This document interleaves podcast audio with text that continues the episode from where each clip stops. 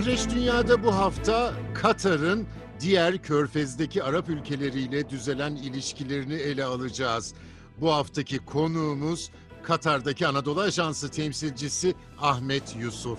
Ahmet, Katar'la diğer ülkeler arasındaki ilişkiler ne zaman bozuldu? Bildiğimiz üzere 2017 yılında Sırabistan başta olmak üzere Bahreyn, Birleşik Arap Emirlikleri, Mısır'da dahil olduğu bir körfez krizi başladı. Bahsettiğimiz ülkeler ilişkilerini e, kestiklerini ilan ettiler. Ve o dönemden beri şu an 3,5 yıl e, geçti. İki gün önce yapılan Körfez zirvesi kapsamında bu ülkeler arasında, e, arasındaki ilişkileri yeniden e, düzeldiğini, e, bu kriz bittiğini e, ilan ettiler. Peki bu krizin başlangıcı neye dayanıyordu? Suudi Arabistan ve diğerleri Katar'a karşı neyi gerekçe gösterdi? Özellikle Katar Haber Ajansı heceklenmesiyle birlikte e, Körfez ülkeleri Katar'a karşı bir kampanya başlattılar ve e, Katar'a yönelik birçok suçlama e, iletildi. E, onu bir gerçekçe göstererek ilişkileri kesildi. Ama e, özellikle yani Katar Hava, Haber Ajansı'nda e, kendisi koymadığı haberleri koyarak e, bir kriz sebebi e, gösterildi ama e, bu ülkeler aslında zaten daha önce e, özellikle dış siyaset konusunda Katar'la ilgili bir sürü e, ihtilafları ve e, anlaşmasızlıklar da vardı. E, onu işte bahane göstererek birçok e, şey ilettiler. Özellikle 13 e, maddelik bir e, şart koymuşlar. Yani e, Katar bu, bunlardan vazgeçerse e, biz ilişkilerimizi yeniden e, düzeltebiliriz. O 13 madde içerisinde özellikle El Cezire televizyonunun kapatılması, e, işte o Körfez ülkelerine yönelik olan işte e, saldırılar bitsin diye. Ondan sonra İran'la e, ilişkileri, terörizmi besleme, Türkiye ilişkileri. Peki Katar'a karşı ne tür yaptırımlar uyguladılar? İlk önce e, ilişkiler kesildi. Sonra hava sahaları kapatıldı, sınırlar kapatıldı. Onun ardından e, büyükelçiler zaten e, çekildi. E, Sırabistan ve İmarat e, yani Birleşik Arap Emirlikleri'nin basını e, Katar aleyhine büyük bir kampanya yürüttüler. İşte bahsettiğim sebeplerden dolayı büyük bir kampanya e, başlatıldı. E, onun yanı sıra da toplumsal olan bir, büyük bir sıkıntılar yaşandı. Özellikle Sudabistan'daki e, umre yapan Katarlar e, işte birkaç saat içerisinde Sudabistan'ı bırakmaları iletildi. İşte Katarlar başka ülkeye gitmeleri yasakladılar. E, kendi e, kendi vatandaşları da Katar'a gitmeleri yasakladılar.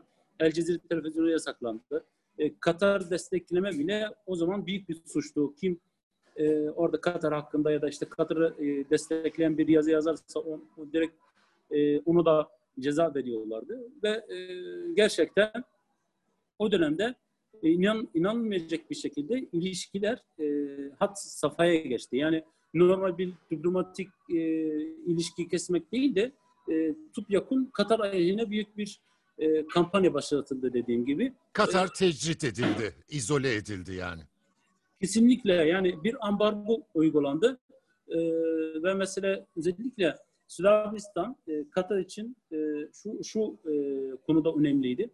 E, Katar'ın birçok e, yani e, ticaret konusunda işte e, gıda konusunda birçok ihtiyacı hep Sırbistan'dan e, gelirdi. O e, yerel sınırlar kapatılınca aslında e, Katar'ı taciz etmek söz konusu ama o dönemde e, Türkiye ilk destekleyen ülke oldu ve 48 saat içerisinde Türkiye Katar'a e, büyük destek verdi. E, gıda e, konusunda uçaklar geldi, kargo uçakları geldi. Onun ardından da e, zaten e, 2014 yılındaki imzalanan askeri anlaşma kapsamında hemen e, birkaç gün içerisinde Katar'da Türk as- askerleri e, gelmeye başladı. O da tabii e, bölgede önemli bir denge söz konusu oldu. Katar'ı suçlarken teröre destekten bahsediyorlardı.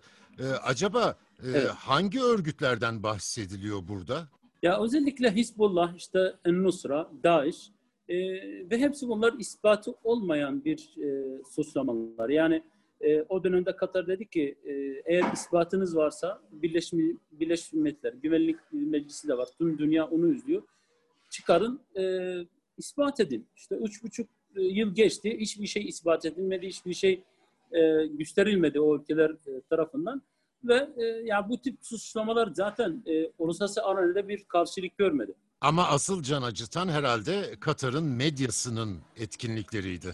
Kesinlikle onu ilk konuşmamda e, bahsetmiştim. El Cezire e, burada e, bölgede çok önemli bir etken. Katar önemli bir güç aslında El Cezire ve yanındaki medya e, organları. Hepsi Katar için büyük bir güç ve Katar El Cezire meselesinde özellikle insanların görüşlerini, özgürlüğü, demokrasiyi savunan bir tavır aldığı için bu tabii Körfez ülkeleri rahatsız ediyor. E, yani Arap Baharı'ndaki El Cezire'nin tavrı gördük. E, halk yanında yer aldı. Zaten ondan dolayı bu e, yani e, Körfez ülkeleri kıtasındaki en büyük handikap buydu. Peki ne oldu da ilişkiler düzeldi? Bu zirve toplantısı nasıl gerçekleşti? Yani bu konuyla ilgili bir şey söylesek erken olur ama Suudi Arabistan e, bir iradesi ortaya çıktı. Baktılar, benim tabii bu benim e, yani e, okumam. Şöyle baktılar ki üç buçuk yıl sonra e, bu yapılan yaptırımlar diyelim işte bu krizin bir sonucu olmadığını ve bölgede yeni değişiklikler de oldu. E, Amerika'daki yönetim değişiyor.